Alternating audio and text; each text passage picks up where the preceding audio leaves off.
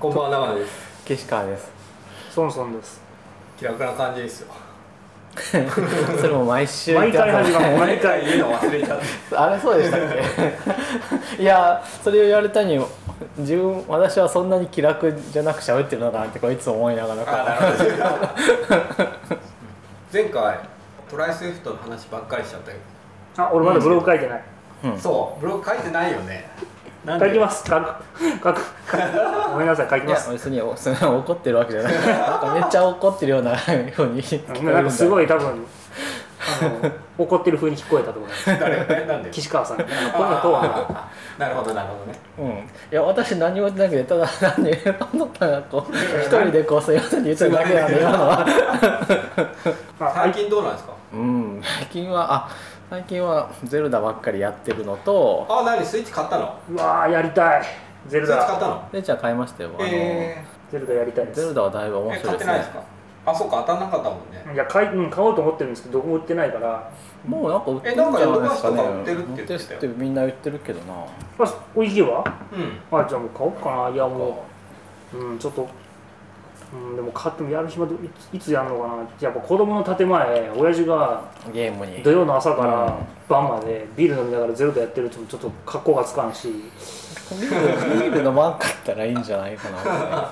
まあまなんで僕あたでちもあはれは1日30分なのにパああパとあれ WiiU ででもできできますよゼル Wii ダ持ってないあじゃあどっちにしようなんでそんなスイッチやりたいんですかゼルダをやりたいあれ面白い、えー面白いですあ僕そうなんだはゼルダは好きなんです割とそうえじゃあディスクシステムからやってるまあ途中ちょっと抜けてますけどねゲームキューブですけど一応ファーストだからゼルダの伝説リンクの冒険スーパーファミコンのやつ64の時のオカリナあれすごく面白かったあと、えームジュラの仮面もやったしそっからちょっと飛んでるんですよいくつかえあそのっゲかーら先ムキュはどうーブをでも良さそうゲームキューブとかあの辺はやってなくて、うんで結婚してなんかエンタメが欲しいって言って Wii 買って、うんうん Wii のゼルダは何本か出たと思うんですけどそれをやりましたえめっちゃ面白かった久々にやって私は全然ゼルダ経験なないゼルダ伝説は経験ないんですけどー、スイッチこのやってだすごいけ面白い方だけですあ本ファミ当コンの時も知ってたけどファミコンじゃないけどねファミコンの時はなかったんですかディスクシステムですよディスねクシ私は多分も、うん、ディスク持ってたんでたまああれはよく面白さが多分分かってなくて僕らも全然母親がやってましたねストーリーも全然知らなくて「ゼルダの伝説」はこうなんで毎回リンクって名前の主人公が活躍するのかっていうのも今回初めてこういろいろやってみて分かったっていうくらいえかならんでなのいやなんでなんて言われてもいやあれわはかったって言んでったすじゃけんど分かったっていうかなんでそういうふうに毎回リンクが出てきてゼルダも毎回出てきて他のマリオのピーチ姫みたいに毎回毎回何かに巻き込まれるようなもんだと思ったんですけどどうもそうではないというのは分かりましたなんかあれはなんか僕はあんまり深読みはしてないですけどあれはもう何ですかあの全然パラレルワールドっていうか、というかまあオムニバスなとくていうかあそんなもんなんじゃないのってこと緩やかに世界観みたいなのはなんかねあえとか全部時ハイラル地系方じゃない時系列があそうですよ全部入られるあっていうのも私はほんとほぼ初めてだからやってる人が見たら地名とかは地名とかラスボスの名前とか多分すごいわかるんでしょうけど、うん私全然そういうのはなくてうでもまあ全然なくてもすごい面白くて頑張ってますあれは安心のなんかまあ僕新作はやってないから全然わかんないですけど、うん基本的にはあのお姫様とかがさらわれたりしてでそれをやっつけ最後のボスを倒すためにはいくつかこうダンジョンを巡って、うんなんか結界なりなんなりを解いていかなきゃいけなくて、でその過程の謎解きがすごく楽しいうんうんうんうん今スのーパーファミ今回コもンそんな感のじですね神々のトライフォースとかはむちゃくちゃ面白かったですうね、んいつまでゼルダと まあゼルダの話してもいいですけど別にあれなんで面白いんですかね新作のやつなんかオープンワールドなのがすごいっていう前評判をネットでそうそうそうなんか見てたんですけどあこれワンダと巨像かふーんで俺は終わってしまってやりたいなとは思わなかったんだけどいやテクテク歩いて歩いてるとただそれ楽しいですねっていう FF の最新もそんなやつなんでしょわかんない知らない、あ本当。なんかキャンプをするしたり釣りをしたりするって言っていてさあなんか人類はこう VR の世界に行きたいのかなっていう、なるほどああとなんか楽しさで言うとそれあのなんかこう決まったやり方があんまりなくってあこういうやり方でもいけるのか多分これやり方違うんだけどあー越しちゃったみたいなのが結構あ ってそれは聞いたそういうのが結構ダメなんかたまにツイッターに上がってますねなんか信じられない方法で谷を渡る方法とかなんかあのうんこうできるんじゃねって思ったらできるって、うんもうそうだしそういうなんかすごいああそんなやり方があったのかっていうだけじゃなくてなんかあここれ絶対まちやり方間違ってるんだけどっていうのをこう絶対間ちすごい時間かかってて間違ってるんだけどあでもいけたから OK みたいなのはまあありかなおも面白かった思いますそんな感じでなるほ昨日解いたやつもそんな感じでもうぜ絶対やり方はそうっていうのは分かってるんですけどもううまくいかなくてでもこういちょうどいいところにこう、まあ、ボールを運ぶっていうやつなんですけどすぐ落ちるんですよね、うんうんでその落ちるところをなんとか人であの自分で体当たりして止めて大抵は一緒に落ちるんですけどなんかうまいこと止まったからあとはこう地道にちょっとずつちょっとずつちょっとずつ体当たりをかましていくとほんのちょっと動くんですよどねはそれをこう100回ぐらい繰り返してボードを移動させてやったっていうこうなるほどねそんなさなんか複雑なさこうやればできるじゃないかみたいなのってさ実装としてはさどうやって作ってあるんだろどっちかというとあれテストが大変なんじゃないですかやっぱり、うんどうなんでしょうねこれやってこれやあのなんていうかこれやったらいけたけどっていうのがいいっぱいありすぎると全然面白くないじゃないですか謎解きがう要素があそうだねなかなか謎をあの全部飛び越えてしまうよううんな攻略外ばばっかりでこうしちゃうと、だからそういうのはないけどでもこうさっきみたいにすごい手間をかけたら違う正解のやり方じゃなくてもなんとかクリアすることができるといかけることはそうあとめっちゃアイテムを揃えまくったらこう物量でもなんとか下手でもいけるとか、うんっていう感じに作るのが難しいじゃないですか。かずみさんだったらどうやって難テしそうストケース書くんですか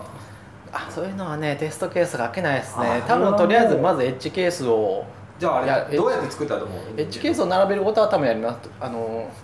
こういうパズルでとかこういう謎があってでもしこういう動きをしたらあのそういう前提を覆すようなエッジケースをまずやって、じ自動テスト書けないとしたらさ人力で相当いろいろやったってことですかね開発の半分がテストみたいな感じうんどうなんでしょうねでも全ほと然んゲーム業界どわかんないけどゲーム僕わも分かかんんなないいでですすねねゲームのテストでまあそんな多分あんまり漏れ伝わってこないでしょうしでもなんか任天堂は何でしたっけ任天堂マリオクラブとかっていうなんかすごいテスト集団がいる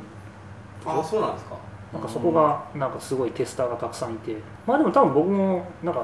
テストに関しては岸川さんの意見に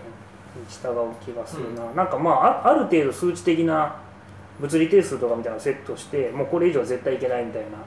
なラインで例えばなんか登ってほしくない塔はうんどうやったって登れない位置にしておいてみたいなとかやり方をやってるんじゃないのかな、ただまあ今回の「ゼロの伝説」でいうとそういうので制限をかけるのは結構難しくてあの例えば全然弱くても地道にアイテムを拾いまくってスタミナとかを回復とか回復するアイテムをいっぱいのぼ集めたらこう普通だ絶対登れないところも全部登れてしまう人とかはあるんですよね 登ってる最中にひたすら回復ししながあらいやいやいやそれはよくってうんなんかなんていうんですかあのゲームの矛盾しちゃうやつとかは、うんなんかそういうので防ぐしかないんじゃないですか、あのなんか要するに物理的に絶対超えられない壁を作るとか、でそのバランスは結構すごい難しいなと思いますそれはもうやりまくるしかないでしょうね。うんそうそうそうそういうパズル的なものもひっくり返すとかできるから ひっくり返しつつちゃんとそれなりに達成感があるみたいな任天堂他にさ今回のシステムに流用できそうなのって今までやってんのかねスプラトゥーンだっけ確かオープンスオープンワールドはこれが初めてだって言ってなかったっけ全然知らないですあーじゃあもう全然私わかんないねはい、僕ね一回ゲーム仕事で作ったことあるんですようで某メーカーのん、住宅のやつだったんですけどすごかったへーあの日本の北の方の某所に拠点があってそこにテストチームがいるんですよへーでテスト専門の人がいてテストする時は常にこう画面を撮影してる環境にあってこうやったら落ちますっていうレポートが来たらそれには絶対動画がついてるすごいでなんかこの時連打すると落ちますみたいなのがあると人の手がババババババババって映ってそれやった後落ちてる画面があってそれで「はい」みたいなうーんそのテストをメーカーのやつだから通過しないとリリース強化が出なかったんですよだからそのテストを通過させるのに1ヶ月か2ヶ月ぐらいかかったなで長時間テストとかももちろんやるんですよ掘りっぱなしみたいな人がそうそれでも落ちるとかあってメモリでだからそのためにインストゥルメンツか X コードのあれをもう本当に駆使してメモリリークをゼロにしないとそれは通らないわけなんですようーんでメモリリークをゼロにする技術をその時に身につけてあメ俺モリもーをゼロにする技術、いや しないとだってさシップされないじゃんうんそれでだいぶ鍛えられてインストゥルメントとかの見方も分かってなるほどっていうのがあった自分もだからそれくらい作ってるライブラリー程度だったらあれだけどアプリケーションとなったらそこまでは気にしないなってそうそうなんだけどそのゲームもさ実は外を歩き回るようなやつだったからそれのテストも大変でうんなんだけどそれの何倍の規模もあるようなのをゼルダのやつはやったんでしょうねうん多分知らんけどまあみんな知らないんでじゃ あニュースコーナーはいニュースニュースはいなんかレルムの本が出てたみたいなんですけどええ出ました勝美さんなんか監修に入ってたんですけど何やってたのかあれは、うん、あのなんだろう文章を読んで、う監修でやったことは文章を読んで、えーまあ間違いとかあとはまあまあそうですね間違いがないかどうかっていうのを見て、まあ、間違ったら直してっていうことを数回っていう感じですねんえーサンプルコードを動かしたりそうですねはい、どんな本なんですか、あえっ、と菅原さんっていうレルモンをずっと昔から使ってくださってるユーザーの方が書いていただいたんですけど、そんな昔からあるんですかレルムってうんまあもう2年以上前からリリースしてから2年以上は経ってるので、あ本当う、ん、でバージョンが菅原さんは多分0.8とか0.7台の頃から使っていてえ私がもうレルムに入る前ですよもうそれだからーあこれ良さそうだだねツイッタークライアントを作るとかあでうんもともとレルムをその菅原さんが出している Twitter クライアントのアプリケーションでずっと使っていてあそうなんだなんてやつでそれでえっ、とアプロス思い出したアプロス知らない知らない申し訳ない特徴 は特徴はいやさすがにそんなに知らないですあ私そはうツイッタークライアントでレルム使う理由って何ですか、理由うん、オフラインの時でもさっと見れるとかそんな感じなんかツイートのまああえ取てツ得しイたのッをタークライアントでに便利な機能があるわけでもないですけど、そうだよね、まああのツイッタークライアントの場合は時系列の並び替えがあるんで、まあ、何らかのデータベースあった方が楽だと思いますし、うんオフラインでキャッシュしないにしても、具体的な使い方としては、API でリクエストするんじゃないですかはそれをなんかもう取ってきたやつをとりあえずレルムに突っ込んどけばい、はい、自分のタイムラインがじゃあ時間順でくれって言ってピッて出せるみたいな感じそうですそうですそうする方が普通につやるよりいいと思いますなるあほどのねいデータの方向を一方向にしてビューからはもうあのデータベースからしか取るようにしなくてでネットワークからのデータはデータベースの方に入るようにするというデータの方向を一方向にしておく方がいいですあーデータベースからも表示するしネットワークの切り替えだも両方表示するっていうのはやっぱりめあんまり良くなくて、意外とねそれペをデータベースにージングとか大変だもんね、うん、意外とで一旦データベースに入れると、まあ、並べ替え簡単だし中間だし、あとツイッターはあの重複が来る可能性があるんであるよねそれを、まあ、配慮するのも楽じゃないですかそうそうさんレルム知ってます使ったこ疲とあれるますよ今何で仕事でいや仕事じゃなくあの今ニタッチでニタッチのおう今フルフルリスクラッチ書き直しをやっててちょおうでやってんですね、っと久々にちょっとやってみようかなそう板の管理みたいなところにちょっと前は SQ スクライトをベタ書きで使ってたんで、うんきついあれ SWIFT だとめちゃくちゃきついんですそよ、うきついスイフトでスキューライトきついできすついよねきついめっちゃきつい僕ねそれを勝美さんに前話したんですけどあんまりこう辛さが分かってもらえなくてもう僕は僕はあれをもうなんだろう書こうって思った時に辛さがブワーって見えてなスクライトはないとお思っおてでコアデータ使うかと思ったらコアデータコアデータでもうじゃあまとめてレルムに引っ越すかと思って今までのバージョンでコアデータ使ってたの全部レルムにマイリマイグレーションするするコード書いて、うんうんでその昔スクライド使ってたやつを全部レルモにマイリグレーションするコードを書いておおまあ、そんな、まあ、ちょっと癖ありますけど多分僕は使い方間違ってるかもしれないなんかまああのなんだろうガリガリのスクライト的な使い方をするのがいいのかどうか分かんないなと思って割とシンプルに素直に今作ってますけど、その方がいいと思いますただね僕自身がそんなにクエいわゆるその SQL というかクエリに詳しくなくてなんか多分あんまりよく分かってないから、まあ、使い方間違ってるかもしれないけどなんかあの考えられずに使えるのかなという気はしますちょっと癖ありますけどそのなんかクラッシュするっていうかそこ例外出していくみたいなところとかいくつかありますけど、まあ、そこは慣れりゃあの書けるしあとなんかやっぱりあのコミュニティが頑張ってるのと岸川さんちのエヴァンゲリストがすげえ頑張ってるんでググると大体何か出てきますそれはいいですね それはいいですね、なんかコアデータで謎にクラッシュとか追えないもんねコアデータもどこにも情報載ってないし、うん全員がこうこれで動くような気がするとか 僕はこうやったら動いたと か答えがどこにも載ってない僕コアデータ全部解説する本を書こうと一回思ってて全ナメで全部調べたんですよほうそんな苦行みたいなことやってましただからなんだっけマルチスレッドで保存するやつとかまで全部やったんですけどいやーこれダメだなと思ってやめたんで よくわからん挙動が多くて、そうですねう、うんん難しうい、んなんまあ、かこうやったら好きですけどね悪好くきないは好きなんですけどねなんだかんだで悪くないんですけどなんかやっぱりちょっとね共同がよくわからない特に僕 iCloud で共有するの作ってたんですけどなんかうまくいってんのかうまくいってないのかわかんわかんないしそうそっちに行くとまたさダメでさ iCloud コアデータに行くとまた違う世界でおかしなことがいっぱいあっおかしなてでその前の段階としてはデータベースに XML もあはい、メモ使リえますねもはい SQLite も使えるんだよねはい、これをやめてさ1個だけとかにしとけばまだだいぶマシだった気がするまあ iPhone、iOS だと SQLite しか使えないんですよ。 OSN だけか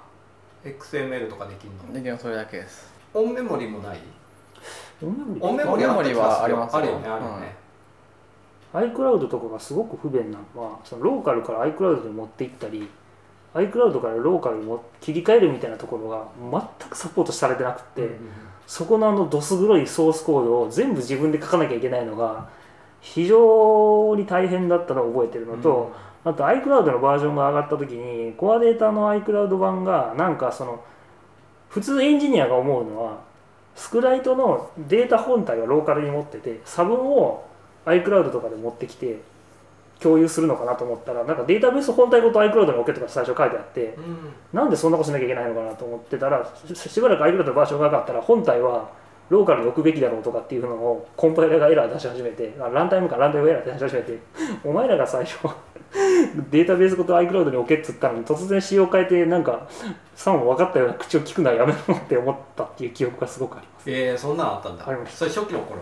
正直ですねああそうですよね出始めの頃はもうぐっちゃぐちゃでしたね、そりゃ辛いなあとテストがね難しいああそうだ一応シミュレーターもサポートしてるけどね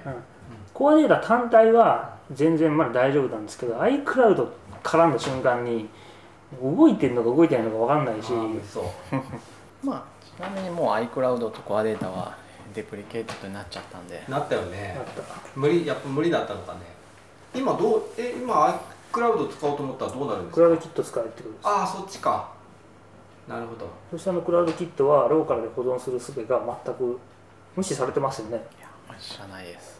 確かねあれダメなんですよローカへルーはローカルで自分で持っとかなきゃいけないはずなんだよ昔使ったことがあってうんあの ASCII アートを書くキーボードを作った時にはいはいはいありましたね iCloud クラウドキット使ってみようと思ってしばらく使ってたんですけど、結局そのオフラインの時の面倒はプログラマーが全部見なきゃいけなくってなんか例えばキャッシュしといてくれて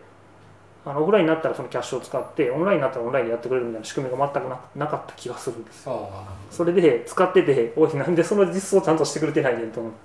すごい難儀した記憶がありますー何で使おうと思ったんですかうんとえっとあれプライベートとパブリックの2種類のデータベース領域がクラウドキットあってパブリック領域にみんなで作った AA、AA、ASCII アートを登録してああなるほどなんか検索使えるみたいなシステムを作ってみようと思ってやあーっいいてですね結局作作りっぱなしで放っ てたら大変だなと思ってなるほどねレドも評判いいじゃないですかあだあ、そうデーでタすベースか。うんうんあんまあそれは、これからじゃない文句が出るうん最後はアップルに買われて終わるんですかね違うかアンドロイドもあるのかハンドルでもあるしあそう他かのそスうマかーそトうフォンもあかるからグーズルに売るのあかんまなりでねそうなった時はね岸川さん億万長者になってならないならないストックオプションもらってればねないないないねうんあとニュースはですねはいなんと iOS10.3. 点ベータ7ベータ7が出ましたうんまあ結構いくでしょベータねねまだねでもま今だま日はだなんかまだまだいくでしょベータ10ぐらいまでいきますよきっとえでも今日なんかツイッターに近々リリースされるんじゃないのとかっていうあそ噂が出てましたけどなんかあったの今までベータで10とか見たことなういないないないないいいやもうろ6はもうそうそうえー GM っていう数字なんですけど7って一番マックスぐらいじゃない、うん8ぐらいですよ見た記憶ないよ、あんまりないうん、あったかもしれないけどかな今なんかもう iOS なんか直前アップデート前の前にバッバックアップ必須ですみたいな記事がツイッターであ流れて出まてすた出てた出てたそれはあれでしょ先週だ全然あうのんクラッシュするからでしょ技術的な裏付けのあるとこが書いてるわけじゃなくてレビューサイトとかが書いてるだけでしそょうそうそあなんかそういうことなんう、うだ、ん、そうだったなんかフであのァイルシステム変わるから全部飛びますよみたいなうんうん飛もばうない多飛ばない分今のとこ飛びそうな感じはないねけど1万人に1そう人ぐらいそうしてさそれはスイカみたいにさ飛ぶんじゃない1万人に1人はきついなきついねあとニュースはなんと昨日 iPad と iPhone7 レッドが出ましたあのレッドかっこいいですねやっぱりねいいねなんで S じゃんないんですねうん S ってなかったっけ S 今あああれ全然性能変わってないですか色が変わっただけであそっかそっか、なんか寄付されるんでしたっけそうそうそうそうそそうそううエイズかなんかうんずっとやってるよねあれレうッドってん私 iPod プロダクトレッド製品はいくつか持ってた iPod Now とかあとなんだっけ忘れたけどあれでしょあとは U2 の入ってあれかそういうるやつなんとかなんか YouTube なんだがシャッフルあシャッフルも赤いの持ってたし赤いのは結構好きで持ってあと iPad がなんか永久廉価版みたいなのになっが出ましたよねうん、たうんあれいやあれや廉価版でしいや永久すに上がっごていたよ安いけどスペックは落ちてるところもあれば上がってるところもあってえどこ落ちゃうのカメラだっけあ本当カメラ落とすとかあるんだ今時ょなんか余いってるやあ部の品プロとえあえっと難しいんですけどプロと比べたらっていうところとああ今までのやつ比べたらっていうところでどなんかいろんなところがあって難しいです最後にさ iPad 買ったのいつプロのでっかいやつですね多分あ本当ペンが使えるやつそうそうそうそうそうじゃないえじゃかあなソそンうソンさんと一緒のやつそうそうそうそうは俺ね最後に買ったの iPad mini レティナだからねあはあは3年4年前とあか、うんすごい長生きですよ、うんいや今もうデモとかにいろいろ使ってますよ古い使えるよねでもうんソなんンかソンこさんこれだいぶお気に入りだけどねう、うん、長期に行ってます毎回持ってきてるこれっていうのは iPad iPad Pro うのんキーボード付きの iPad Pro で、 iPad 何に使ってる iPad は私はほとんど使ってないです、使わないよねうん、漫画見るときだけだなそうだからやっぱりあの手書きでなんか書きたいとかこのこれで論文を読むとかなんかそういう用途がないと僕も多分持ち歩かないですそうですよね、ねなんか意外と使い道がなくてうん、うん、これはなんかやることを選ぶというかだからやっぱコンピューター的でない仕事をするときに必要というか、いいこと言ったうん、ペンとかねペンとかペンがだからいいよねペンのやつやっぱ買わないとダメだそうややっぱりだからコーディングしたりとか文章書くだけだったらやっぱり iPad で、iPad じゃない MacBook とかもやっぱりいいですようんうんコード化まあ、そもそもコード化書けない、まあ、スイーツプレイグラウンドとか Pythonist はありますけどやっぱその辺はまあでもでもまあ最近 iPad ブームだいぶ早いしなこ今これは A8 が載ってるのかなれなんだっけ A9 これ A 級今度の iPad は A なんだっけこれって仕様変わってないですよね A 級が載 iPad ったってか書いてありましたよああそうですね、 12.9で仕様変わってないですよね確かに iPad これ Pro はマイナーチェンジがああるかあったかどうかってことですか、うんなかったこれ A 級 X って書いてますねああそうなんだじゃあ早いや A9X つだか A9 そうですね iPad Pro はやっぱり一番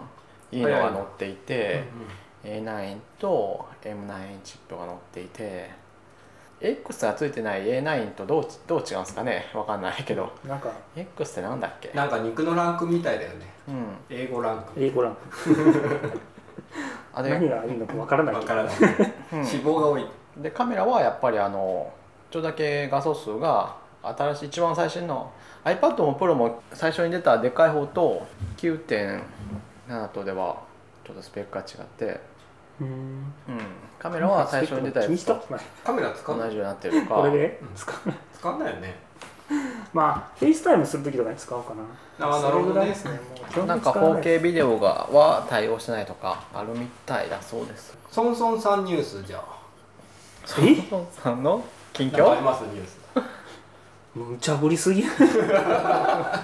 じゃあなしでまあ、うんまあ、はいななしで流流していきましょうあれはどうなったんですかスイフトパイパイスイフあトああれ、うん、ちょっとあんまり最近僕ナウス見れてな直くすてナウスイフトなんかいやでもねそこそこだいぶできてきまあちょっとね僕がそれ行列の数字をちゃんとレンダリングするとこ書かなきゃいけないんですけど全然今手をつけられてなくて、うんうんちょっとさっ待きっのてくださ角い見さんのあれ使えるじゃんうん何に使う行列っぽかったんだよねそあれそんはな行に列そんなにマニアックなの作る必要があるかっちゅう確なんかかにね今日プレイグラウンドが日本語化されたんですよね確ああか六カ国語って言ってたね、うん早くストア作ってほしいんだよ、うんあれどこに文句言えばいいんだろう今普通にアングレポートアあこれップこれ書けルばいいのかなそれはプレイグラウンドプまあラグ要イン、望は全部そこなんで基本的にねうんプレイグラウンドのそのテンプレートというかノートブックを配布するなんかオフィシャルの場所があればいいなと思っていて、うん一応まあそのウェブからダウンロードしてきたりメールで添付したり AirDrop で渡したりすることはできるんですけどなんかそういう場所があった方がモチベーションも上がるしみんなに目を尽くして楽しいんじゃないかなと思ううんアップルやんなそうですね、うんけど教育向けだからちょっと違う方面から頑張るかもうんていうかそのそういうことをやらないとこれは意味がないんじゃないかなっていなるうほどせっかくこんなまあ時期の問題だと思いますようん全なんか然考えてるのかもしれないですじけゃあどやりそうだと思ううんあ本当うんじゃあなんだっけナムナムスイフトいやもううん基本的にあの iPhone でこれができないみたいなところはどんどんなくなっていきますよ本当にうん私はもうこれずっと最初から言ってますけどこれからはもうどんどんエントリーポイントとかそういうのは増えていきますだからあ開放路線ってことそうそうそうそううん何かを共産主義みたいなそうそうプロセントはやってないけどまあ何かをができないっていうのはまあ単純に時期とかタイミングとかその実装上の課題とかうんそうしがない問題であってそう、じゃあ全面取り戦略に変わってるってことですねうん、じゃあお便りコーナーはいネクストステップ FM で話題になったけどアップルの方針で有料アプリを販売する場合個人でも特定商取引法に従って個人特定の個人情報を公開しなければならなくなったとのことグヌーというのをスティーロさんからいただきましたうんうんグヌーだけでしたけ どその困るなっていう反応が来てましたうん、みんな同じ感想だ、特に何何かやるみたいなことは書いて多分いらっしゃらなかったね、まあ合同会社とか作るのがいいんじゃないですか、合同会社ね、うん、別に株式会社でもいいんですけどまあなんか法人にしてバーチャルオフィスで法人の名前を公開するのがいいんじゃないかという話をしたく、うんしてただけしで、ましたでねまあ、株式会社よりもあの年間の多分費用が維持維持費用がちょっと安いんじゃないかなと思って、 LLC だからでしょ、うん、ぐらいで会社そんなにちあょっとと法人税も取られるし微妙な手続きも若干簡単だしっていう感じでまあそんなもんかな、まあこの辺はでもまあしょうが2ない億か3なっ億ていう売り上げがあるなら公開しますけど、そうだよ ねう2億3億売り上げがあったら法人にするっしょん、まあ普通に法人しますけ どそんなの趣味でねスズメの涙めちゃくちゃ多のいスズメの涙の涙みたいな量のお金はだったらもういらないです、趣味だしこれっていつからなんだっけ、次のバージョンアップです次申請するわけでしょうんあ本そ当じうでゃすあもうああれじゃんすぐじゃん今じゃ申ん請する時に今申請する時にそういうのがそで次アップデートかけるときはちゃんとやってねうんえっえーとそうじゃあ審査で来じるゃあわけで結しょ構これからどんどん有料アプリがなくなっていくでしょうねかもしれないえー、辛さしかない、そんなに気にしない人私も別に私はそんなに気にしてないです別に公開するなら公開するって公開しますよだって僕うんあでもドメインはさあれか代理公開代か理でしょう、じゃあ久々の iPhone リリースから10年ということで iPhone の歴史のターニングポイント的なことを振り返っていきますとはいはい今日は2010年ですはい2010年おお6年前7年前ですよももうもうもう4年進んだんだう、うん4年じゃないか3年かで2010年は克美さんと前々回途中まで話してはなんで Kindle であ本を買っちゃうか買っちゃうのかねみたいな話を iPad の流れでしあて、もうだいぶ前だなはいそうだから iPad の話しかしてなくては今日は iPhone の話をしますかいうん iPhone4 が出たんですよはい出たのがねえー、と6月7日の WWDC で発表されて6月24に発売されましたとレティナディスプレイですよでだってそあれできはたねあれはいいものでしたね初ですよ、うん最初見た時は俺すげえびっくりしたけどうんドットがない液晶画面を初めて見たんだけどうんそうですねみんなあのシールをがんシールが貼ってあるみたいみたいなこと言ってましああそうだったたうんあああとなんかえ合成みたいな感じそうそうそうそう、浮き出てるように見えた画面かへらうん、うんまだあの頃はピクセルバイピクセルだった時代ですねじゃあピクセルとあの実際のやつが1対1対応だった時代 うんあの頃はまだ大変じゃなかっうたん2倍にするだけでよかったからけどさ古いアプリがさクォーツで描画してるやつがさ、うんすっごい遅くなってすっごいびっくりしたうーんだってクォまあーツで単純描に画すると計算量が倍単になるか純に4倍4倍をうんかかるから、フレームレートがなんか半分以下とかになっててうーんびっくりした、そうですね、うん、僕もなんか昔仕事で1個作ってたアプリが何も考えずにクォーツで書いてるやつが解像度が高すぎて 遅くて使えなくなって、どうしようみたい iPhone4 はデザイン初めて変わったんですよね、うーん初代を抜きまにすれば、あうんそうですねその丸い感じのもえのえから四角い感じに変わって、ええ日本人のデザイナーの人だったと思うんだけどあそうなんだそうなんですかうんなあれ、へえ誰だっけよなんだったっけ京都あたりの人だった気がああなんか聞いたことあるな誰だっけな検索してもちょっとすぐには出ないまあでもあれは iPhone4 は確かに見てくれとかすごくかっこよかったしうんできて良かったけど電波問題に梨がついちゃったって感じですねそうですねうんなんか、まあだでもからケースが配られたんですよねあのそうバ謎のンねパーねうんバンパーかうんはいはいあそこをこう手でこのつなぎ目を手でギュッて押さえたらダメだからって言そうそうそうってまあでも私そんなに電波で困った記憶ないような気がするんだけどな、うん俺もどう全だったんくで困しったたっこけとない、ねうん僕なんか一回なりましたうーん本わおって思いました本当になるんだっていう感じでしうん当この頃何作ってた2010年10年えこういうにいたうんそうそうそそもそもさん何作ってるたどうでしょうね2010年ですよね2010年はそのナビコンっていう多分伝送向けの伝送のやつのアプリのやつ作ってたような気がする、まあ、あとニトアツのマネージマネージ開発マネージャーのあれを開発自分で書いててでも本書いてたかあそう だ iOSSDK ハックスねそうあれはどういう経緯だったんですかあれはですね僕の前職の研究所の先輩がオライリーの編集者さんをなんか紹介してくれてでなんか編集者さんが「どうですか?」みたいな振ってきて振ってきたんですねで当時その作ってた、まあ、今もたまにちょっと、まあ、あんまもうほとんど活動した UI コーダーズっていうその NDA の時に割と情報交換のために作ってたコミュニティでじゃあ本出しますかみたいな話にしてやって全然誰も書かなくてでまあ最後頑張って書いたみたいえー、あそうなんだ UI コーダーズって何なんですか始まり的にはな始まり的にはなんかみんなであの情報交換をできなかったじゃないですか大っぴらにだからちょっとそのメーリングリストみたいなのとかでコミュニティだけで情報交換するために何人かの有志で集まっててうんでオフラインであったりもしてたんですけどそれで作ったソンソンさんが発起人なんですかうあそうじゃないですかあそうなんだソンソンさんとか何人かうんなんあかそうなんだ割となんかスタンドアローンコンプレックス的な生まれ方をしたような気が し またそれえいやわからないネタが出てきた光学機動隊ですあそうなんだ私ね広角機動隊全然わかんないですよ、そうかなんか、うん、あのそうそういうコミュニティがありました、うんある時それこそなんかもうなんか割と岸川さんもいらっしゃったし深津さんもいたし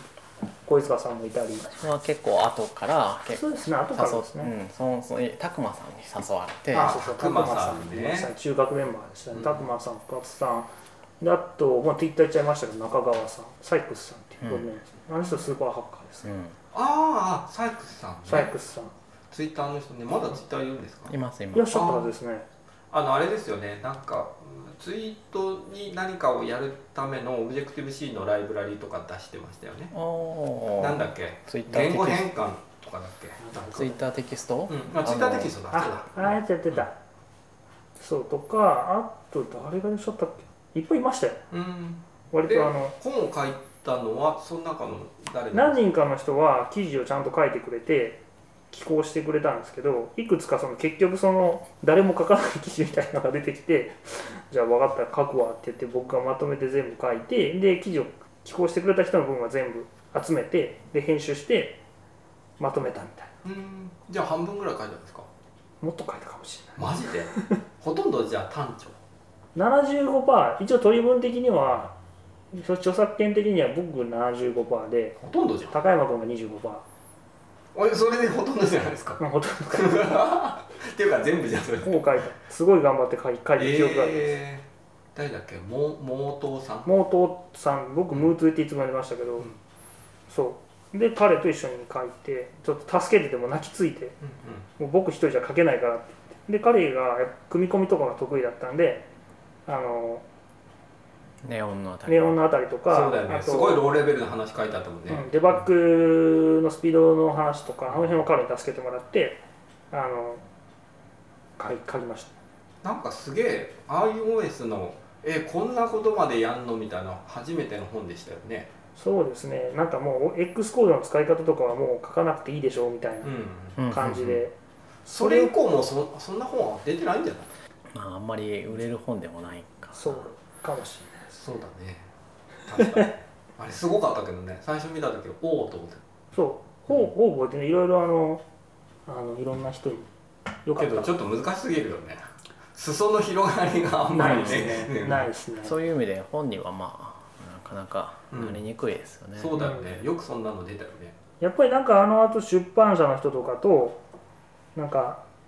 話をすると割とああいう本はすごいその挑戦的というか、やっぱりその初心者向けにしないと売れないというかっていうのはよくよくあの本が企画出て通ったよねみたいなっうん、うんていうようなことを言う人もいました、まあ、でも面白かったうんまあつらつらかったよ、うん、この間あの SWIFT の詳細 SWIFT 書いた石川さんはいはでちょっとドライスイフトで話したんですけどそういう人実践入門あそうそう実践にも書いた方の人と喋ってたんですけど本書くのは辛い辛いよね辛いっすねって いう僕ね辛かったそん辛なもかなったでしょ辛くなかったの全くだったら続き書きなさいよど2ヶ 月だって2ヶ月ぐらいで書いたしねういうことえ2ヶ月ぐらいで書いたけどあのマジっすか本うんでも全然簡単ってことですか簡単だったあれ同意しかねるだってサンプルコードだけ作っちゃえばもうそれ全部説明していくだけだからああそういうことか簡単だったけどえーでもなんか大変でしたよ僕何が大変だったんだろうなんだろあ単調にした方が良かったのかもしれないね逆うにあそれねマネジメントねうんいそうねなんその辺をソンソンさんがやらないやるのはまうん、こっから先に言うとねち変ょっとですねね闇の部分がどんどん増えてき てあのなんだろうややこしくなっていくんでこここれ以上は話していくとあ、うんまあその辺は本を書く時のあるあるだと思いますけどあるあるですねええうん、マネジメント入ると大変だよ大変ですうんそれやるんだでなんかねそうなんかやっぱりそのなあとその後も何回か本は執筆には参加させてもらったんですけどえそうなんですかそうですなんかちょこちょこやってます iCloud のこともちょっと書いたりとかいくつかありますよあそううなんですかん、なんかあなんかあれか iOS 実践っぽいやつなんか iOS5 プログラミングブッあクあとそっかかそっかそっか、うはいなんかあの辺はいはい23そ冊うですねプログラミングブうんッあクのはいあれはあの畑さんがねその辺を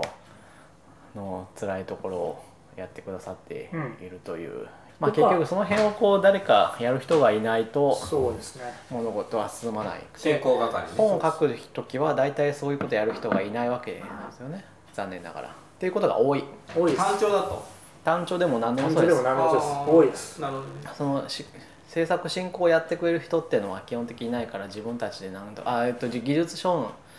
あ他のあれ本は知らないけど、うんテクニカルな本による場合はそのことが圧倒的には9割方そう石川さんみたいにスケジュールをじゃあこの缶詰を週末やりましょうみたいなあの体制はすごい珍しいですいや僕詳しいこと聞いてないあ大変だとしか聞いてないうんでも他の本書いたあれ時はすはごいちゃんとした体制でや書かれたか他の本書いた時は割とマネジメントをしてくれるというかなんか初めて本を書いたんでああいう成績アックスの時は要するに自分の関与の持っていき方が分かんないっていうのがあったんですよねじゃあ僕マネジメントするのかみたいなうんうんうんでもさマネージメントするんだったらそう人件費もらわなきゃって話になっちゃうし、でもそそれが一体この業界がどういうふうになってるのかとか分かんないじゃないですかでで23冊目の時は割とまあ執筆側として入ってマネージメントしてくれる人がいると割と行きますうやっぱりちゃんと締め切り作ったりちゃんとやっていかないと物って出来上がってこないじゃないですかうんそうそうそうそうそういつまで書けばいいんですかまあいい感じでとかって言われたら多分誰も書かないんですようんんうん僕は締め切りなかったのでそうだからそれはセルフマネージメントしてるからそうそうその辺はね全然苦労したことは全くないこいれやはまあ大抵の創作物は締め切りがあることによって出来上がるので、はい僕のね場合の依頼は締め切りはなかったしうんページ数制限もなかったし、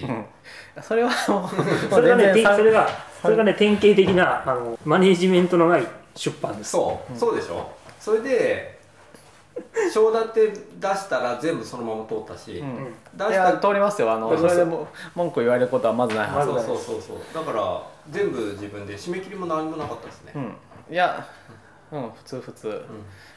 うんであるがゆえに普通はそう本は崩壊す生るまれなないるほどねなるほどね、まああのそうなんでまあよそういうのは多いと思いますのでみんな結構あ自然消滅って自然そういう多分ね技術上の企画で自然消滅してるのってすごいたくさんあると思う出版されてるのの、うん、は多分 2, 2割か3割ぐらいじゃないかなじゃあ上がってきたら出すからまあこいつに声かけてみるかみたいな感じなんだろうねかもしれないそうかもしれないですね。うんちょっとまあ、一応編集会議まはああって別にあそこので通すっては言ってたけど、ね、あそうそう企画はそうなんですけど、まあ、別にあの自出然版社消滅しても何も何言われるわけじゃないからねですかねそうだよねこれ出版社の人になんか話をちゃんと聞かなきゃいけないかもしれないけど、まあ、そんな感じはしますね。ちょっと参加したっていう程度の知識しかないですけど。僕オライリーに寄稿もしてますけど書いてくださいって言われて3日ぐらいでピッて書いて送ってそれで終わりでしたようん、ウ原稿料ェウェブウェブウェブとか、あ、ウェブ用ってことうんうんうん本になりましうた、ん、 ?3 日で書いたので書いたら1章だけどあ、一緒。ああの付録 B か A だったかなでページ数で原稿料決まっててなるほど。それで終わりだった本いやは基本的にねあの誤字脱字とかも自分が見なきゃいけないし僕それちょっとびっくりした。びっくりしますよね結構何もやんないよねうんあ技術上の、ねうん、に関だけですけどそう話ですけどねうん、え漫ー画とかになるそと全然う違うそうじゃないい人ももちろんいるけど、うんまあだから多分そうそうじゃないのもありました体感として10%ぐらいかなあの石川さんの書いたあの本はあの家庭を見てたんで結構ああすごいちゃんとしてるなとえなんで家庭見てたのあのレビュアーとして参加してたああーかなんか名前書いてあったよらうん、うんあの家庭というか全部じゃないですけど、あんまり書いてあったんで。レビューしてっていうのを石川さん以外にもちゃんと編集の人からあの編集の人からのチェックがこういうふうに入ってるとか GitHub で見てたんでああすごいすごいなすごいなと思ってえー編集の人って稲尾さんそうですそうですああそうなんだだから文の方が編集によるのか。編集やります夜 々やっぱ丸山さんとかがやっぱ入ってると丸さんとか入ってると全然違ったもん、なるほどうん、彼もうバンバンせんあのスケジューリングしてだから2割ぐらいなんですよ、うんいそつうまじでゃな書いけ人るののっつって方が本当に多くてで俺全部原稿チェックするからっつって、で章立て考えたりとかそれはちょっと初心者に受けないからやめといてほしいとか、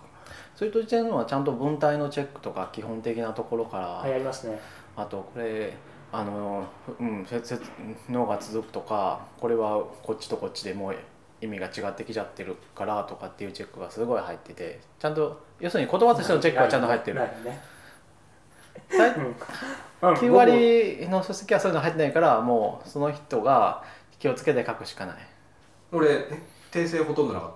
たやしなないいやそれはあの長野さんほど書ける人じゃなくてもそうなんですそれ実はでだから思ったのがうんこれでなんか10%とかしかもらえないんだったら自分で出した方がいいなって僕出した後に思ったんです よまあみんなそうと思います思ったんですようんはだいからその後改改訂版出してほしいみたいなこと言われた時にいやーなんかそれやってここで出す意味あるかな自分で出そうっていうのをずっと思ってたんですそよれは確かにあると思いますうんだからもうほとんどの人は一冊出したらもういいんじゃないのっていう方にはどうしてもなる、そうそう僕でもだからちょっと変わったのはその2334冊目の時はすごい編集者の人が見てくれってやってたからあここれだったら僕はまだ意味があるかなと思ったうんうんうん、ちゃんとマネジメントしてるし原稿の扱いやってっていうのは僕はすごいまあまあ逆に当たり前っちゃ当たり前なんですけど、うん、感覚的にうは、ん、まあ、だからあの木内ロルさんの稲尾さんの編集でやるんだったらまああれはあれで大変だけどいいのには、はなるとうね、んでもクオリティやっぱりそういうふうにまあやっぱりね書いた人の質も質がやっぱりでかいから何とも言えないですけどでもなんかだから僕あの時にちょっと思ったのは本書く側としても思ったのはこれは業界としてすごい岐路に立つだろうなこれをマイクとっていうふうに僕も同じこと思って、うん僕が積極的に下段の最後に入庫前の赤チェックに行くって言わなかったら赤チェックが1回ぐらいしかなかったんですようんでうん僕は、いやいやけこんな500ページとか書いたから、うんちゃんとしたの出したいから何とでしても行くって言って直接出版社に僕が行ってそこで入稿前に全部を見てへーやったんですよ、へとかをやってると、うん、なんかこの人ら情熱ないしなんかそうそれ思った、情熱ないしなんかいいの出そうとかいう気も ないしそれでなんか10%とかかうーんっていうのをずーっと実は思っててコアオーディオ本の改訂版が出なかったのはまあ自分で出した方がいいなって納得しますそう思ったからでその後書いてないのもそういうことですこれを聞いている情熱のある編集者の方ーいやまあ聞いてないだ う、ろうんオーディオ本が書けるかもしれません。ターゲットの人が違うけどもう今コアオーディオの本書くかって言ったらもう書かないけどね、そんなもんですかうん、うんうんもうちょっと他のことを書くかうんうんうんまあやっぱ僕らの頃とと初期のなんかこうアーリーアダプターとともう今違うじゃないですかう。んうん今いろんなソフトウェアのプロが iOS に参入してきてるから、僕らなんかもっとそこから詳しい人が本書いたりするから、もういいかなっていう。そうですねまあ一冊出した人がもういいかなって思うのはまあまあそういうことに限らずみんなそうまあだちとょ思っいとまねす、それはあるかもしれない。あのーうんもう出しましただしフリーランスになっても文芸なんとかにも入れるし保険安い保険ねえ何それなんだ入んる何それ何それ本を出してたら本本まあその文芸なんとかっていう健康保険協会があってそれだとまあ結構保険料が安いんですよ知らないよそんなのそんなん知らんでなんだよそれ別にフリーランスなんになでるそん気なもな話しいけてどんの。いや結構あほら私ちょっと前まで立場的にはああれ私まあ国宝でしたけどこの2年間ああはそっかそっかそっかまあ、でも継続だったから結局ねでも継続の方がどこよりも安かったんうんで継続してやってたんですけど、なるほどうんね今はレルムジャパン合同会社があそるっかそらっ高校じゃない個人人間になったけどけどね本書いてよかったっすよまあそれは、うん、僕もね、うんなんか一回自分の中でちゃんと理解しないと書けないし、うんあとそれを一回まとめたことでその世界の調べ方が分かると他の世界の調べ方も分かるし、うん、まあ経験としてはね、そうですまあでも僕はまあまあ職業柄その論文とか書いてたから、ああそっかうん、その辺に関してはやっぱりまあ別のあれはありますけどまあでもまあなんか成果的に本はこんなこと言ったら怒られるかもしれないですけどおじいちゃんに受けますああ、うん僕もねまあそうそういうことだと思います結婚する前に書いたんで本を持っていったのでプロポーズするときにえいやいやいやいや嫁さんの実家に行く時にだからプロポーズあじゃあプロポーズというかその結婚の挨拶に行くときにそうそうそう持ってたんで本書いてますよそうそうそうなので僕は安心できる男でいすやいやそこまで言ってないけどどういうやつなんだって言って僕その時は就職もしてなかったんであ大そ学院出た大学出もてすぐだったんでうん、知らない大学院だからな山はそうそうそうそうそう知らない大学にいる中でさそんなに大学知らないでしょ、まあねいや知らない中でもよっぽど知らないとこですよあそこは、あのそうそうまあ確かに特大学院殊なね大学院大学大学院大学ですよねあそこ大学院です大学院大学ですよだから大学はないでしょないない大学院大学だうんで僕大学の普通の大学行ってないのに大学院に行ってるからうんえそうなのうん高校しか行ってない、あそうなんだうん、でいきなり飛び級で大学院に行って飛び級っていう急じゃないでするよ飛び級ですよけど修士持ってるから学部行ってないのにえいやいやじゃなくてえもうえ高卒ですもんで行ったのそうでしょ高校出た後は僕は公務員です5年間あそうそうだから他のことしてたでしょいうん、でその後飛び級で大学やわかんない級だ意味がわかんないなんで公 年務員齢的には別えあ公 務に員してたのそうその話は面白いですよねまたねまあそれはまた別の機会にしましょうかそ一の緒に話仕だか事をしてらるとねちょだいちからょい学部に行ってないのに僕は修士持ってるっていう珍しいですよ多分日本に何十人とかしかいないじゃないですか すごいねけど別に山洲の修士持ってて何かってことはないけど嫌がらせ人怒るじゃんなんだろう修士持ってるかで給料変わるところがあいっぱいありますよそあれりはますようんあねるだからそれをもらえるんだけど僕は学部には行ってないっていうすごいですね面白いよねむちゃくちゃだよ本はねなんか書いた人的にはいろいろ文句があって面白いですねまあでもあのその頃の SDK にはまあだからまだいろいろうんまあ今もあるっちゃあるけどね掘れる領域があったってこといだよやねてかあとねやっぱりまだこの子は少なんか少なかったですかポートフォリオがううんうんまだ全体像が把握できたん、できたうんそうですねもう今は把握できないできない、うん無理やっぱり触ったことないもうフレームワークとか出てきてますからねうん普通にだってこれ岸川さんがこれをきっと知らないってもうだってあの頃はみんな大体一通りは、うんあのサンプルコードは触ってみてたけどもう今はえそんなんあったんですかみたいなのが多いから、もう分業になって言いますようんあとはまあ最近の SDK はもう結構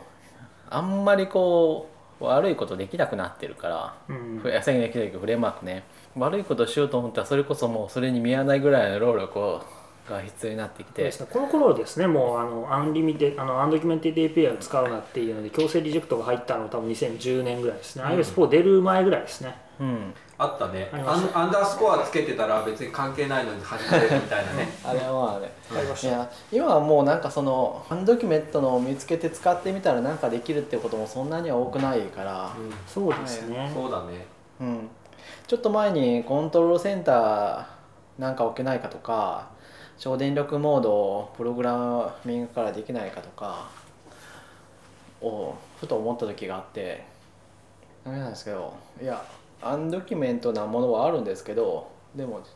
簡単には使えないです普そう通なんにだ呼べるけど聞かないっていうのがほとんど、なんかそもそもアプリ作るっていうのがさジェイルブレイクから始まってるからさそういう文化が一時期まではあったっていうありまこしたね、とだと思うんですようんただもうそれが iPhone アプリ作るみたいなのが普通のことになっちゃってるからそのハック色みたいなものはどどんどんなくなっていったからそれと一緒になくなったかなってうんね、あと普通にビジネスにだから、うんあんまりねそリスク抱えてるからねそもそもあるし、 iOS4 がちょうどその分岐点ぐらいだったかなっていう気がしますね、もうなんかその、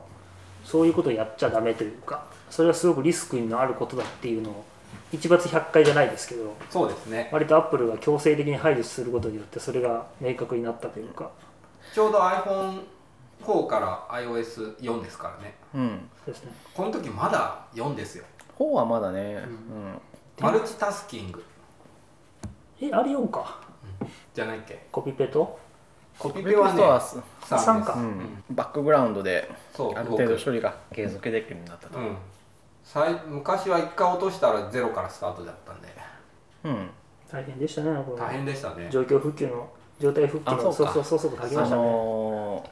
1回でも間違えてホームボタンを押したら全部ーリリドエンターからじゃなくあのーリドフィニッシュラウンチングアップデリゲート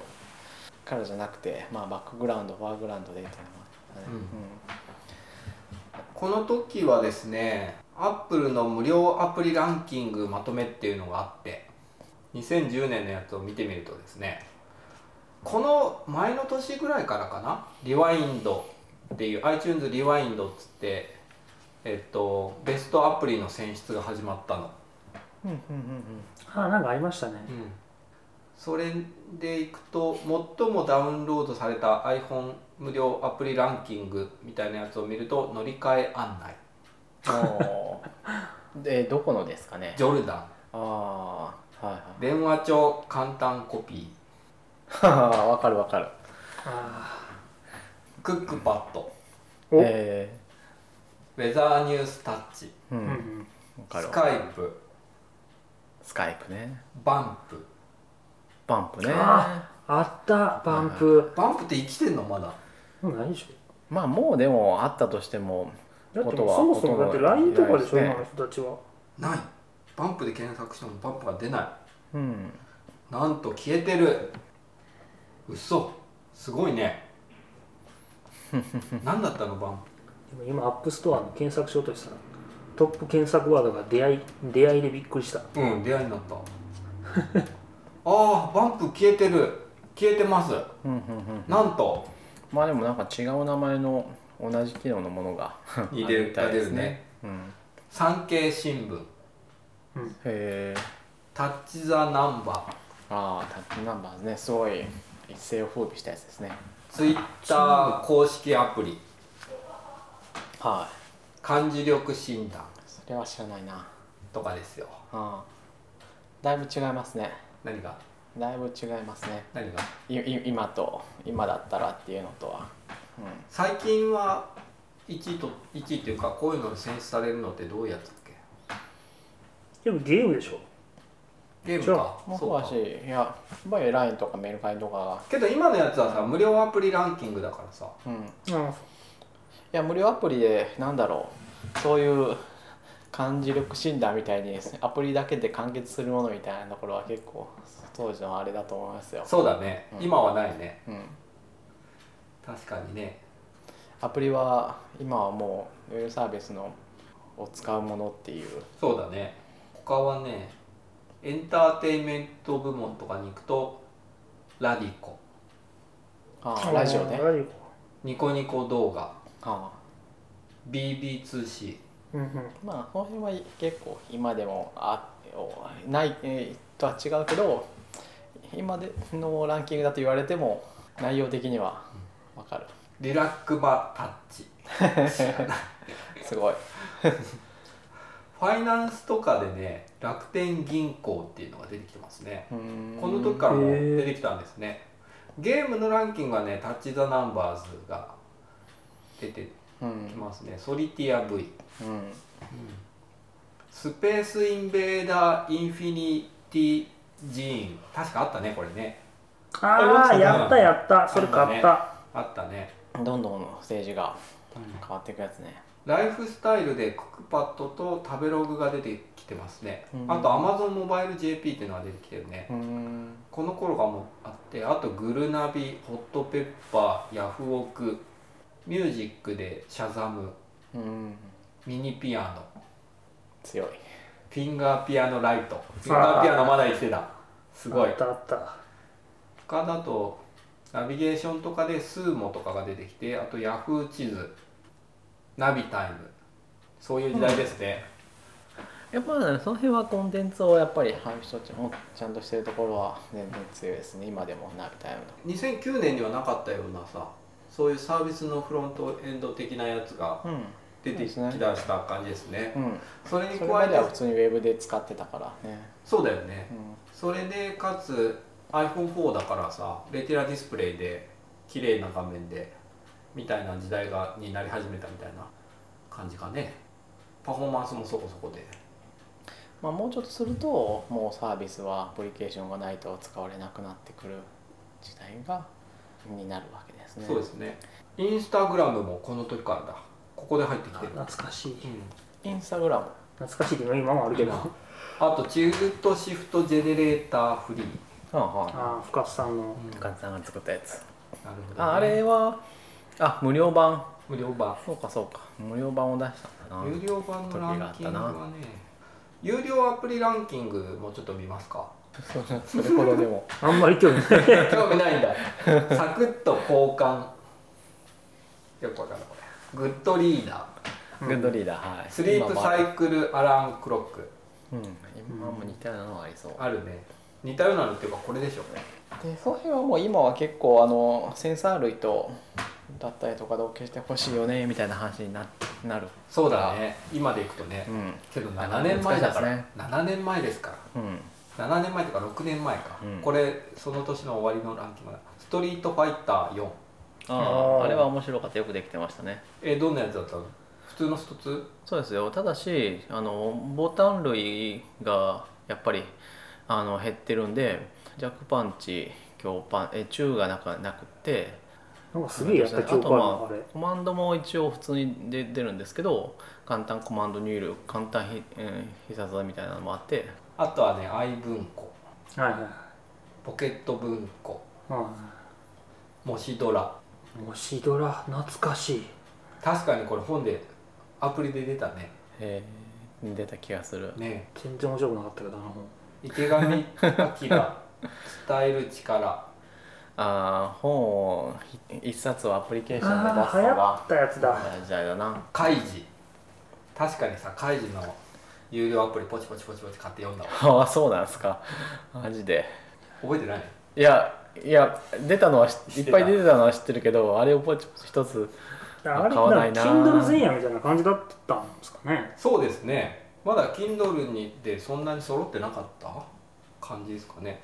スターウォークスターウォークはいはいちょっと思い出せなかったけどあれはいいアプリあれはいいアプリスターウォーク星座をこう見れるああはいはいはいはいはいはいはいリアル英会話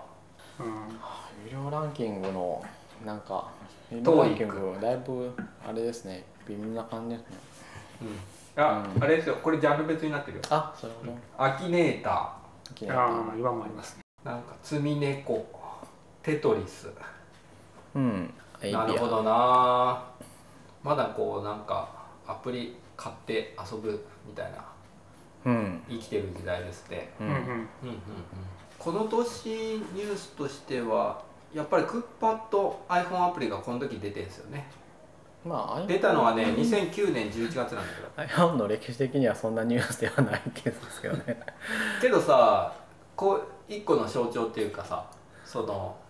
サービスのフロントアプリが出始めてる時期うんうんうんうんうんうんうんそうかもしれない僕はこの年の一杯で HMDT 退職ですね2010年で、うんうんうん、えーその後しばらくのんびりしてあ違うわボヤージュグループだそういやけどね結構のんびりしてたんだよこの後12月に辞めた後ボヤージュ入ったのは4月か5月かえその間マックアップストアで出したりとかしててあああのタイマーアプリそうそうそうそううんうんそうんうとかのチームでやってたんだけど、うんそのチームがこう分解して、うそしてボヤージュに行くっていうんなるほど なるほどあのタイマーアプリよくできてましたけどねあれ作るの大変だったでしょうっていう気はしますけどねあれねけど実装、うん、1週間ぐらいで作ったうん超人的スピードで作っうん た家にずっといたからそんなの作ってたんだ作ってましたね全然知らんマックアップストアで1位取ったことはこう僕ぐらいだなすごいっすすん すまあ長野さんぐらいじゃないっていうのは あれ他にもいるんですけどいやいやいや、あ の界隈でえやったことやったことある。うんでもさマックアップストアで出したことないそう、そうでしょ。僕ぐらいじゃない。うん挑戦したの。ローンチね結構燃えました よ。おーっつって、あもう本当そう始なますった、んでかあ売ってるっつって、アップストアへのー再来みたいな感じで。けどへー数的には全然そんな出なくて。マックアップだからねうん。出ないいや、まあ、マックアップは我々にあまあ使う人に便利っていうのがやっぱ多分に大きいですね。まあ確かに iPhone に比べりゃねうん。マックですよ、だって。思ったより少なかったんですよ。うん、まああとほら別に iPhone と違ってそれ以外の配布の手段が別に叩いたわけでもなかったんで今もそうですけどう、んうんっていうのは大きいです、そうだよね。うん、その当時はまあなくはなかったけどお金払ってもらうのはまだやっぱりマックアップそうなのは簡単だったでしょそのうん2010年それはの時は,、全然ううんん今は簡単だもんね、今ウェブでお金払ううのさ。ん、可能だからうん当時はね、やっぱペイパルぐらい。今今みたいにさペイ戦争が起こってなかったからさ、ウそうェブですサねイトにすぐ支払い機能が組み込めますみたいなのなかったからなんかなんだっけゼウスとかのなんか決済サーシステムのどうのこうのとかがないと、うん大変だよねまあ、あとはそういうソフトウェア専用のやつとか昔からやつあーるんですかそうだね鍵オンなんだラっインけ鍵ソフトウェアとかがいいのとかですね、そうだね当時でも多分そうシェアウェアの人がうん徒党を組んでるとこでしょ、ううんんほとんど Windows しかないんだけどうんマックアップストアで出した時はね230円で出したのかな直前までだから結構い一番安いのは120円だったっけうんと悩んで230円だったかなにしたんですけど、ティアーノ2にしたんですうよ、んまあ一番下にやっちゃうとそれ以上作業がなそいうか作ら業がないからって2いう番目にしたくないんじゃないですかそうそうそうって感じだったね思ったより売れなかったですねあそうですか まあまあ今は綺麗なタイマーだしねっていうのは万ぐらいは出るかなと思ったけ ど万出なかったね万それはすごい見積もりだな何千だったね、万はかいや何千すごいでしょう何千だったらすごいでしょ何千でもまあすごいけどさ、う、うん、万は出るかなと思ったけどま1万個ダウンロードがあったら iPhone の有料はランキングでもいいとこ行きますよまだその当時だったら当時さ1位になるのってどれぐらい必要だった4000とか有料いつの当時2010年 ?2010 年有料ランキングあわかんない、覚えてないなその時数字分かってたけどねうんうんうん、わ大体でかんないそれはもうちょっと詳しい人がいますねやってたことある人1万とかは必要なかった気がする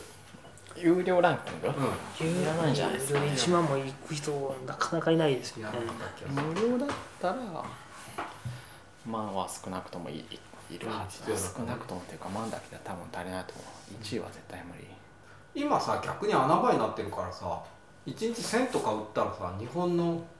有料アプリランキング1位なんじゃない1位かどうかは分かんないけど今そんな状態なんですかまあ今はあの有料アプリはやっぱり圧倒的に数が少少なくて売れてないし、広告とえっ、とアプリ内課金ですよねだってこんなですよ、うんそっかうん、無無料の純粋な無料のアプリとかはほとんどもうないでしょまあでも、まあ、そうなるだろうなと思ったけどまあ結局そうなっちゃったかそうですねなんか2010年と比べるとさなんか落差がすごいですよねもうなんかまあそうなる以外道ないだろうなと思ったらそうなっちゃうなどうだった2010年あまあこの時はいやまあまだあの普通に iPhone の新しい機能だったりとか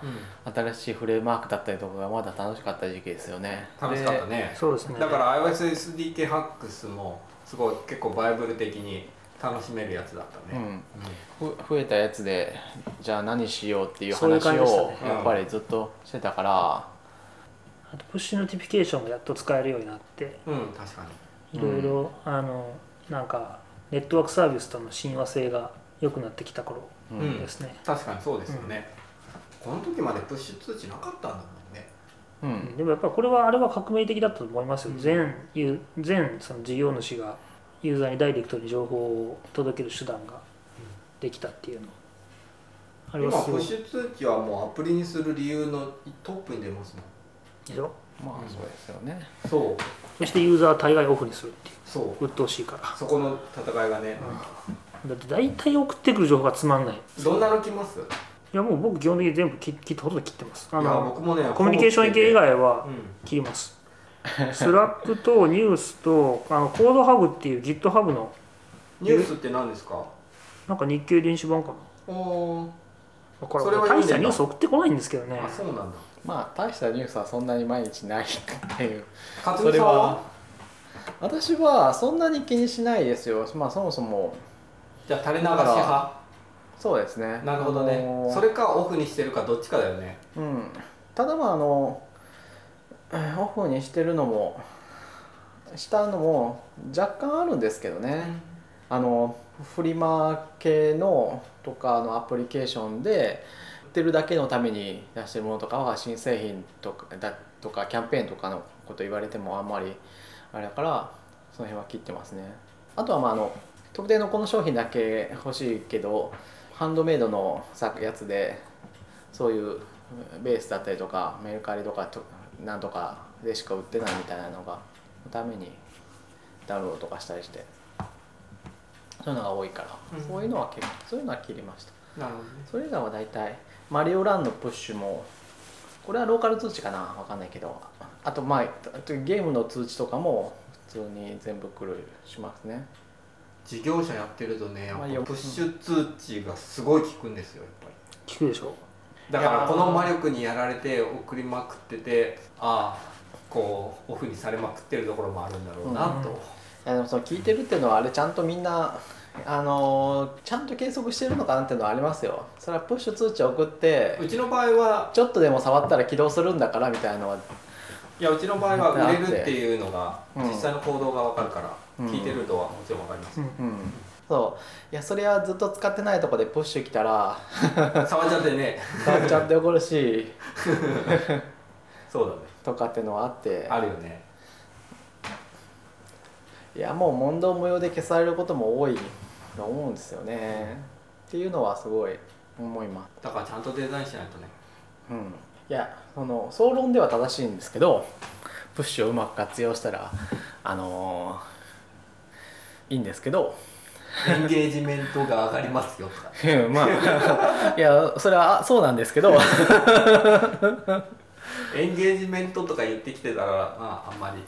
まあ信結用しな局い方がいい最終的にこう、まあ、打っちゃいいってもんじゃないってところから出すのはまあ難しいと思うんですよねターゲティングとタイミングですよねやっぱりねだから僕にそのあの新年度だから新しい生活用品をあの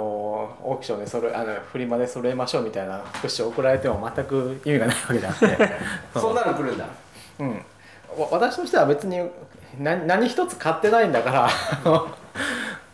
もう分かるでしょっていう気はする思ってるわけですよね自分としてはねけどそんなことまで見ておくないよねきっとねいや見てるとは思うメルカリでしょただしメルカリもそうだし他のところもそうだしユーザープロファイル持ってるから識別できるってことですようんできるねけどやんないボいリューやムゾーンの動画とか売ってないことはもちろん分かっててでそれに対してえっとまあまあだから送るという判断をしてるわけですよね送ったら、えーうまいこと、えーだからちゃんと書いて送ったらもしかしたらいや一応まあ見はするしますよ23回まああまりにもやっぱり来るしそん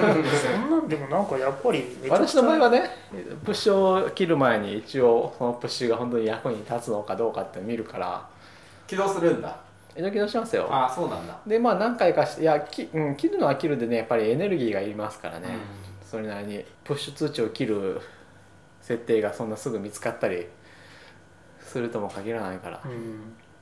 ん、アプリみんなつけとけばいいのにね簡単なところにピッとそれはあの最終的には設定画面からやるわけですよいやいやもちろんそうだけど、うんそうじゃなくてさアプリのさ起動したさすぐのところにさリンリンマークをつけといてさいつでもオンオフできるようにすれ ばいいまあもちろんそうなんですけどあの、まあ、トップページにつけるほどのものではないですからね普通に言ってそうだねでまあで大抵の人はもうあのせその設定の奥のとこまで見るのめんどくさいからアプリをもう消すか、うん消すよね大元から消すで大元からは多分消さないやっぱアプリ消すけどさお知らせページみたいなのがあるわけじゃないですかそういうやつって、はいはいはそこにさリンリンマークのでオンオフできるようにしとけばいいね、いまあそうですね俺だったらつけるねうんなんかそこの通知のデザインってさ最も注力してもいいぐらいだと思ってるうんいやもちろん物によるとか言ったらそりゃそうなんだけどまあものによりますけどうん、うん、アプリにしてる時点で通知がまあすげえ関係あるサービスなんでしょうきっとだとしたらいらない通知はもうなんかメールの一発アンサブスクライブぐらい簡単にできるようにこれはいりませんとかできるようになっててそれによってよろしい通知になるみたいなところは全力でやってもいいと思うけどねうんうんかもしれないですねなんだったらプッシュ通知のやつにボタン出せるからこの通知はいりませんが入っててもいいぐらいまあそうなるかもしれないですねそうなるかもだよねうんいやけどさすがにそこでアンサブスクライブとかはないかもしれないですね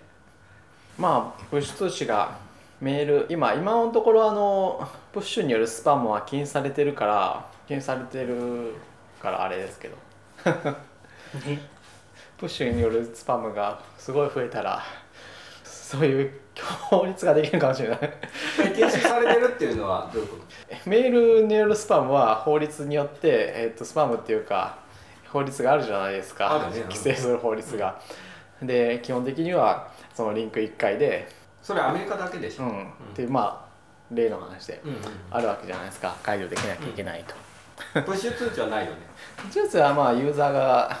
望んで解除できあまあうん一応できるので今はねすんげえ迷惑ですもんえポンコロンポンコロンポンコロンポンコロンポンコロンって僕らリーダーめちゃくちゃ迷惑やと思うまあある種そのもある種のリード数みたいな、うん、であと今はまあ競争課題だからだけどまあなんかこうすごい使わざるを得ないアプリケーションがあってそれがもう毎日広告を送ってくるみたいなのをやったら大変だとななんか期待できることあるかもしれないなんかね前インスタグラムで何万人とかフォロワーがいる人が、投稿したらどうなるのかっていうのをやってたらみたいなあれすごかったよ、ま あプッシュ開けすぎてそうそうそう iPhone が使えあないのが反応できない、バババうん、すごいなと思って、なるほどうん、まあ法律ないにしろ結局アップルによる規制が今はあるってことなあるっていうのは確かなんでそうだよねまあ結局まあこれから緩やかになってくるとはまあないですよねしょうがない残念ながらないよね、そういうふうに使うところはいっぱい出てくるんで iOS もなんか通知センターがもうなんかね生命線みたいな感じの設計になってるもんねねオークションの話とかもオークションでしたっけだから、うんもうちょっとねユーザーのプロファイル使って統計とか使えばもっと効果的にできると思うんですけどね、そこ結構全力でやるべき箇所だと思いますけどうね、ん、なんでやらないんでしょうねなんでしょうね割今んとこドカッと送っちゃったら効果ありますとかって言ってこううんディレクターの人が「ウェイ」って言ったらそれで撮ってるみたいな感じじゃないですか まあまあもしかするすとごい変なイメージなんか結局小賢しいことやるよりもう大きな波でバーンってやった方が結局利回りがいいってなると、うんそこにまあ、そこそうそうそこに結局お金かけても意味がないっていうのはあるかもしれないですね僕らが知らないだけで実際のところそんなことやっても意味なくてもうとりあえずアプリさえ起動させればうん何パーお金になるからそこで細かく振り分けてもあんまり意味がないっていうのは確かにあるかもしれないその時のさそれによってそあの損なった信頼の離脱度みたいなのって測定しようと思っても出しづらいと思うんですよそのその時にロイヤリティがなんか2%下がりましたとかってさ、出せないじゃないですか、うんけどその時に売り上げが何パーセント上がりましたみたいなのすぐ出せるじゃないですか、ほどだから無理じゃないですかねそのロイヤリティがどんぐらい下がりますとかさ、イメージ損ないましたみたいな計測って結構難しいから、うんまあ、あとはもう自然にやっぱり利害関係者が増えてくると一桁の会社と比べてもう社員が3人とかマーケティングとかセールスが独立してるとこだったらいやまあ次のここの施策のためにプッシュを打ってくれって言われて断るのは難しいでしょうんうんそうかもねう、うん、効果がないとしてもゼロとは言えないみたいなそうだね話に結局落ち着くわけなんでうん、なるよゼねロとは言えないって話になったらだからそっちのさマイナスを計測する手法みたいなことをちゃんと考えていかないとダメなんじゃないですかねうんそうですねけどさそっちってなんか積もり積もっての話だから継続期間も長いからそうで長すくねなると思うしその負の負の感情みたいなそうまあ、だだかアプリを消すエネルギーが溜まってくるのは人それぞれだからね。ら、うんそしてそう消消された時には多分そのお客さんはもう二度と帰ってこないっていうそれはその何で消されたかっていうのは一定の離脱率の中に全部入ってきちゃうから、あんまりそのプッシュをこの人関係ないのを送ったのが10回になったから消されてますとかは多分測定できないよいやいやそれは難しいですよ。まああの無理だからそれが原因かどうかもあわかんないの最後のきっかけは最後の背中を押したのはそうなんだけど結局その消すきっかけでやっぱりこうあのなんだかんだで使いにくかったりとか、毎日のやつがあってあーで最後の一押しがそれだったっていうそうんだけの話であって。だから分かんないよね、うんけどそっちの方を頑張んないといけないんじゃないかな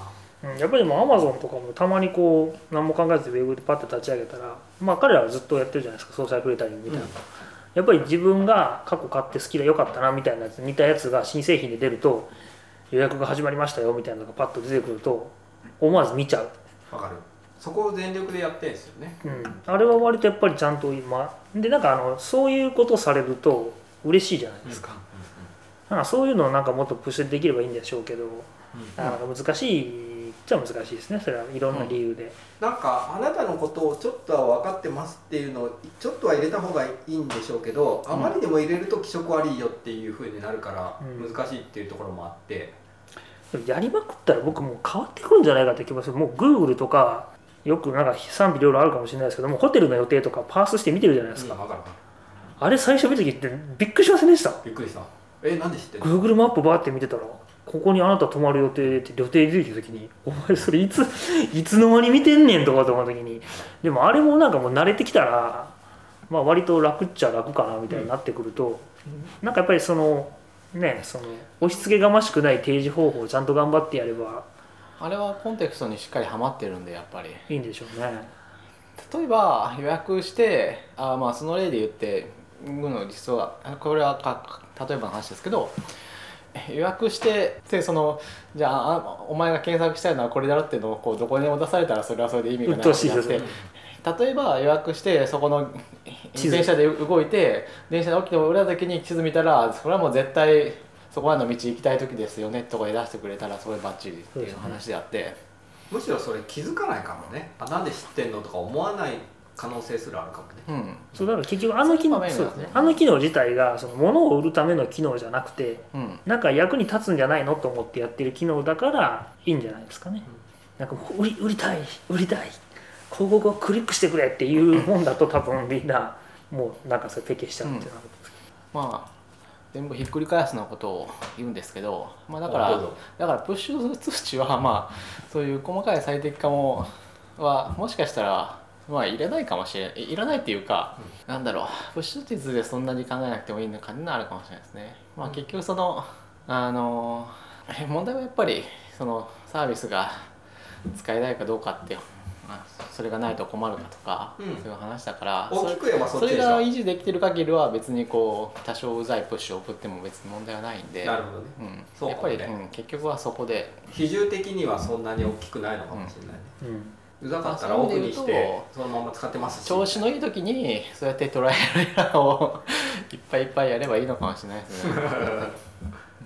じゃあ今日は2010年そんなになんか深掘りした感じではないですけどえもっと深掘りしたんじゃない もっなんかいつも感想が食い違います ねとダメもうちょっともうちょっといいないやいやいやいいけど2010年じゃあまとめをどうぞまだ牧歌的でいい時代でしたえそれはさ前さカズさんが言ってたやつじゃん 言ってたっけ言ってたっ言っけてたただもうなんかやっぱりそのアンドキュメンティッド API が使えなくなってきたとかあとやっぱりそのウェブのフロントエンドとしてのアプリが出てきてちょっとずつあの転換期が始まってきて変わってきたなっていうのと au が出てきてユーザーがこうバーッとこう広がり始めた時期だったんでしょうねなるほど僕ね HMDT にその時行って一通り経験してあこれから割と iOS の大規模開発を前提にした、こう新しいやり方をこう開拓していかないといけないなっていう意識がずっと高かった年でしたねそれでだからすごいね開発手法のことを HMDT にいる時はずっと考えてたうん具体的にはデザイナーとどうやって作るかっていうことばっかりずっと考えててうーん一番ね課題に思ってたのが HMDT で仕様を決めるときにみんなでこう話すじゃないですかこれこうした方がいいとかってうんうん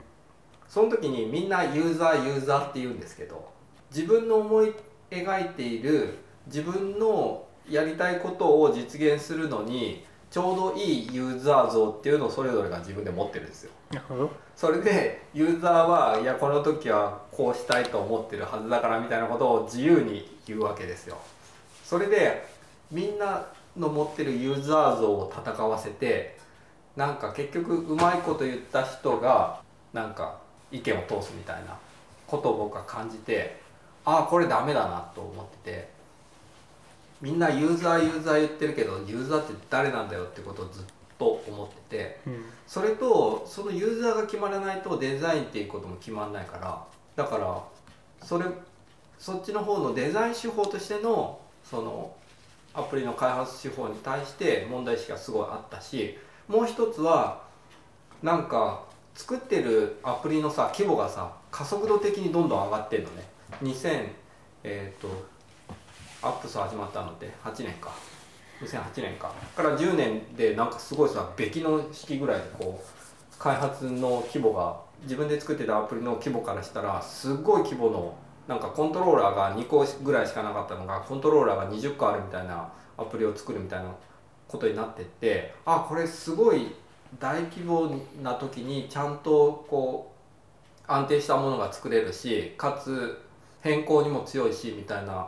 ものそのコーディングの方の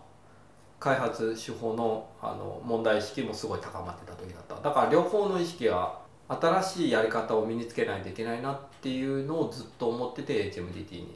いた感じだったでその後ジェネシックスに行ってボヤージュグループうんその時にねジェネシックス自体自体が開発手法にすごいこだわってるところだったんですようんそこそれと HMDT で考えてた問題意識みたいなのがうまい具合に衝突してああアプリ作る時はこういうふうにやるのが良さそうだなみたいな一個の回にそこでたどり着くんですよねうんっていうのの前段階の準備の年だったな、なるほどうん、HMDT 出たのもそうだったしそれあんま出てみないとこの疑問は解けないんじゃないかなと、えー意外に深いこともいやなんかすご い、うん、最後のまとめというよりなんか議論がまた拡散しそうだよね発散した感 じじゃあ また続きはそれでもね、ちょっとは一回話したいなと思いますだから最近やっぱりもう、まあ、前も言いましたけど勉強会のメインテーマの一つじゃないですか開発どうするかっていうのはいはいでそれってホビーイストみたいな僕のプログラムさんも興味なくてだけどやっぱり業界的にはみんなずっと議論し続けてるじゃないですか設どう計です手法みたいなそうですねあと設計手法もそうだしどういうフレームワークで全体を作るかみたいなああそうです、結局あれってまあ型にはめて安く作ろうっていうか簡単に作ろう安くっていうのはその簡単に作ろうって意味ですけどっていうのってなかなか難しいし経験があるのであれば経験ある人に聞きたいんだけどあんまりあんまり話すとなんかどんどん闇が深くなっていくしすごいこれはね長くなりますよでしょけど僕は HMDT です開発ですっごい問題をその時にずっと感じてたからそれがすごい良くてなるほ君たちユーザーユーザー言ってるけど一体そのユーザーっていうのは誰なんだあと仕様なんかこうです決まってるけど本当にそれが正しいっていうのはどこから導き出されてるのかみたいなことをずっと疑問に感じてど、たなんか言いたそうだこれけまどとめるのは無理だななんか言いたそうだけどなんだったああいやいやいやいやいやそういうふうに考えていらっしゃったんだなとあんまりそういう話はしたことがなかったんで、うんけどね結局それで、えっとクックパッドで集大成的に全部やるんだよねうんもうそのだから時にもう考えてそのた開発手法は、うんそれで一旦落ち着いたので僕はそこでああってなってそこで、えっと、出ることになって、うん自分の会社をやっててそれでもその手法のアレンジ版をやってみたらうまくいったので今まだ会社があるっていううん感じなんですよ、だからその問題意識の始まりの年だうんまあ多分だから一緒にやった時はそのえーこういうのでやりますっていうことをガシガシやってた時だったからそうそういうことは私は感じなかったのかなという、そうだねうまあその時にはもうやり方は結構迷いがなかった頃うん、決まってた、んうん、うん、勝美さんにはそうだあれねは面白かったですよそう話はしなかったもんねそのね、開発しようがどうだとかね、うん、まあそうだね確かにねうんまあだからその頃はまあそういうのもそういう作り直しみたいなのを結構見てましたよ、ううん作り直しみたいなのが増えてくるのもまありたましたね、うん、なんか、もううん1年ぐらいから言えないけどなんかみんなで会ってあコミュニティで集まったらなんかその場でこう契約書が交わされて NDA をでその場でもうなんか開発が始まるみたいな何回か見たことがあるあ本当ですかもうなんか本当にもうリリースまでやばいからまずソースコードを見てほしいですっていうあ本当そんなのがあった見たことありますいやまあけどそうですよねなんかソンソンさんはどうですかって言ったら「いやもう僕そんな書かれたくないから見ないですなんか2010年ねこのぐらいの時にそこそこの規模のアプリが出だしたからやっぱり使いやすく簡単にはなんねえなみたいな問題意識も出だした年なんじゃないかな、なんかその前までってさアプリってなんかちょちょちょってやるぐらいで終わるんだったけどなんかこう複雑なインタラクションが要求されだして求められる要求も高まってたと思うし、なんか最後に巨大な話をしてしまいましたそうがですねだから全然だから 方向が分かんなかったですそうだねじゃあお疲れ様でしたわかりました